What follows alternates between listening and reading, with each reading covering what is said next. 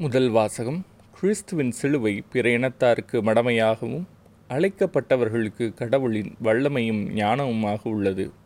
திருத்தூதர் பவுல் கொருந்தியருக்கு எழுதிய முதல் திருமுகத்திலிருந்து வாசகம் அதிகாரம் ஒன்று இறைவசனங்கள் பதினேழு முதல் இருபத்தி ஐந்து முடிய.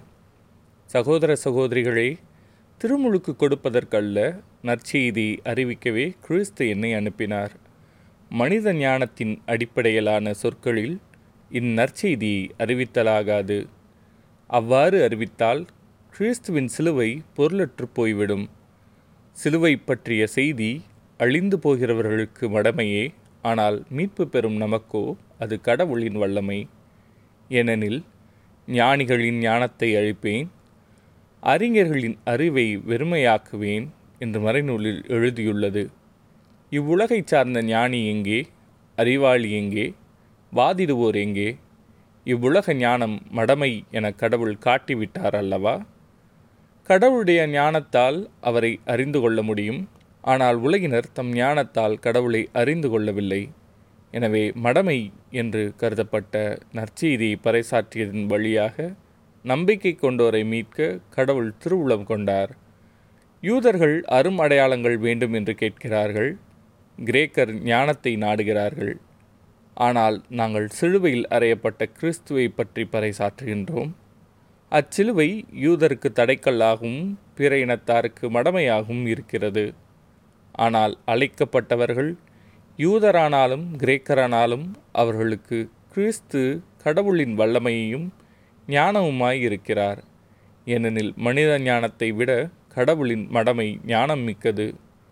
மனித வலிமையை விட அவருடைய வலுவின்மை வலிமை மிக்கது. இது ஆண்டவரின் அருள்வாக்கு. இறைவா உமக்கு நன்றி. நற்செய்தி வாசகம். இதோ மணமகன் வருகிறார் அவரை எதிர்கொள்ள வாருங்கள். மத்திய எழுதிய நற்செய்தியிலிருந்து வாசகம் அதிகாரம் இருபத்தி ஐந்து இறைவசனங்கள் ஒன்று முதல் பதிமூன்று முடிய. அக்காலத்தில் இயேசு தம் சீடர்களுக்கு ஓமையாக கூறியது விண்ணரசு எவ்வாறு இருக்கும் என்பதை பின்வரும் நிகழ்ச்சி வாயிலாக விளக்கலாம்.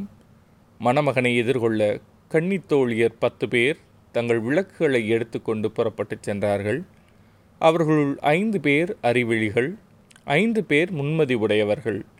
அறிவிழிகள் ஐவரும் தங்கள் விளக்குகளை எடுத்துச் சென்றார்கள். ஆனால் தங்களோடு எண்ணெய் எடுத்துச் செல்லவில்லை. முன்மதியுடையோர் தங்கள் விளக்குகளுடன் களங்களில் எண்ணெயையும் எடுத்துச் சென்றனர். மணமகன் வர காலந்தாழ்த்தவே அனைவரும் தூக்க மயக்கத்தால் உறங்கிவிட்டனர். நள்ளிரவில் இதோ மணமகன் வருகிறார் அவரை எதிர்கொள்ள வாருங்கள் என்ற உரத்த குரல் ஒலித்தது.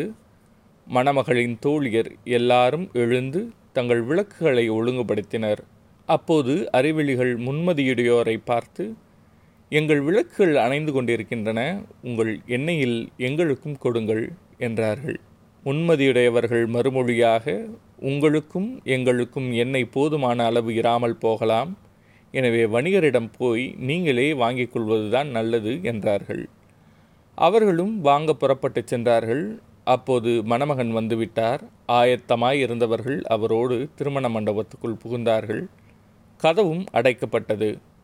பிறகு மற்ற தோழிகளும் வந்து ஐயா ஐயா எங்களுக்கு கதவை திறந்துவிடும் என்றார்கள். அவர் மறுமொழியாக உறுதியாக உங்களுக்கு சொல்கிறேன். எனக்கு உங்களை தெரியாது என்றார்.